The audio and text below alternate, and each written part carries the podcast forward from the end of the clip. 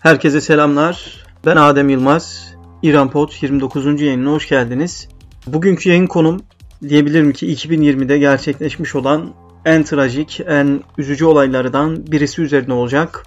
8 Ocak 2020'de Tahran-Kiev uçuşunu gerçekleştirmek üzere Tahran'daki Uluslararası İmam Hümeyni Havalimanı'ndan kalkan Ukrayna Hava Yolları'na ait uçak 25 saniye arayla İran Devrim Muhafızları Ordusu'nun yapmış olduğu iki füze saldırısı sonucu vurularak düşürülmüştü. Bu uçakta 9 mürettebat dahil olmak üzere 176 kişi hayatını kaybetmişti. Uçağın düşmesinin ardından İranlı yetkililerin takılmış olduğu tavır üzerine olacak bugünkü yayın konumuz. Aslında bu konuyu seçmemdeki ana sebep yaklaşık 3 gün önce İran Devrim Muhafızları Ordusu'nun Kudüs Gücü Komutanı İsmail Kani'nin yapmış olduğu bir açıklama. Kendisi Selefi Kasım Süleymani'nin suikastle öldürülmesinin yıl dönümünde bir açıklama yapmıştı. Açıklamasında kendilerinin yani İran'ın suikast sonrası ABD'ye iki tokat attığını dile getiriyor. Tokatlardan biri Kasım Süleymani için düzenlenen cenaze törenleri. E, diğeri ise ABD'nin Irak'taki askeri üssü Ayn el Esed'e gerçekleşen füze saldırısı. Şimdi baktığımız zaman iki tokada birincisi cenaze merasimiydi. Kasım Süleymani'nin naaşı öldürüldükten sonra Irak'taki kutsal türbelerde gezdirildi. Kerbela ve Necef gibi kentlerde. Sonra Irak'tan İran'a geçirildi. Ahvazlı bir tören yapıldı. Oradan Meşed'e götürüldü. Meşed'den Tahran'a, Tahran'dan Kum'a, en son Kasım Süleyman'ın memleketi olan Kerman'a gömülmek üzere götürüldü. İranlı yetkililer milyonların katıldığı bu törenler üzerinden dünya bir e, mesaj vermek istemişti ki Kani de yapmış olduğu açıklamada bu törenlerin bir e, ABD'ye atılmış bir tokat olduğunu dile getiriyor. Fakat baktığımız zaman bu törenlerin en sonuncusu yani Kerman'da gerçekleşen tören bir facia ile sonuçlandı. E, cenaze gömülmeden hemen önce.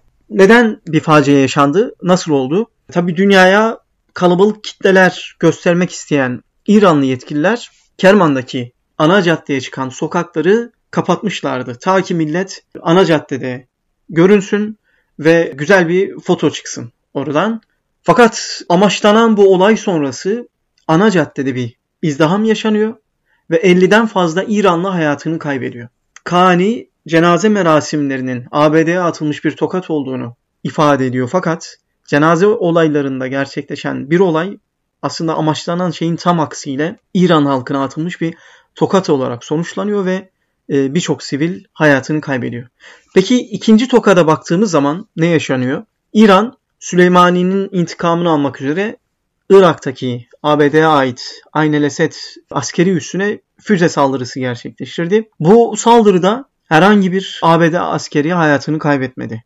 Fakat saldırının gerçekleştiği 8 Ocak gecesi sabah yakın Tahran havalimanına yakın, Tahran'daki Uluslararası İmam Hümeyni havalimanına yakın bir yerleşim yerinde Ukrayna hava yollarına ait bir uçak düşürüldü.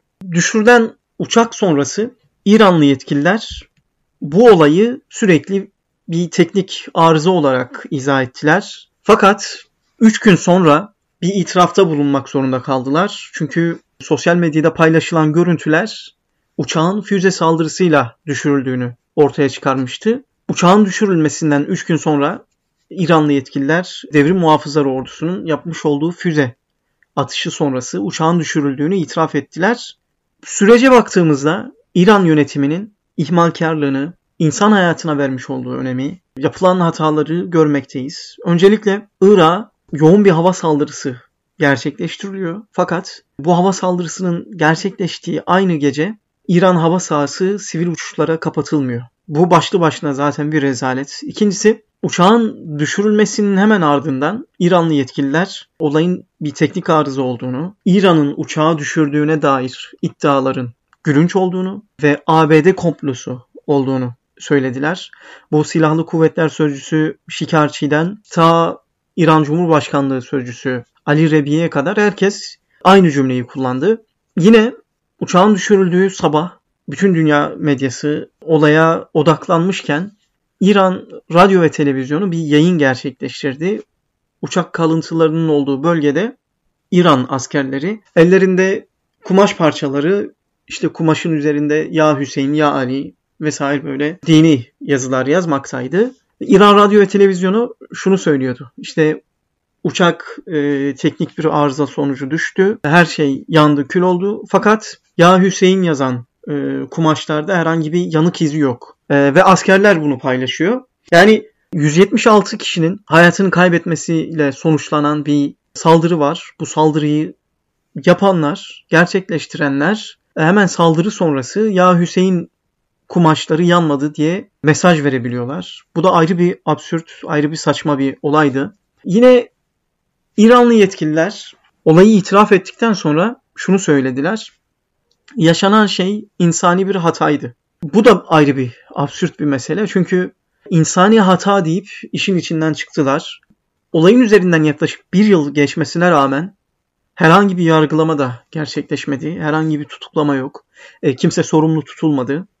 Yine uluslararası hukuka göre bir kazanın gerçekleştiği ülkenin bir teknik rapor hazırlaması gerekiyor. Bir yıl geçmesine rağmen henüz rapor hazırlanmış değil. Ee, yine ayrı bir olay uçak düşürüldükten sonra hayatını kaybeden sivillere ait birçok e, eşya vardı kaza alanında. Bu eşyaların e, hayatını kaybedenlerin yakınlarına teslim edilmesi gerekiyordu. İran bunu yapmadı.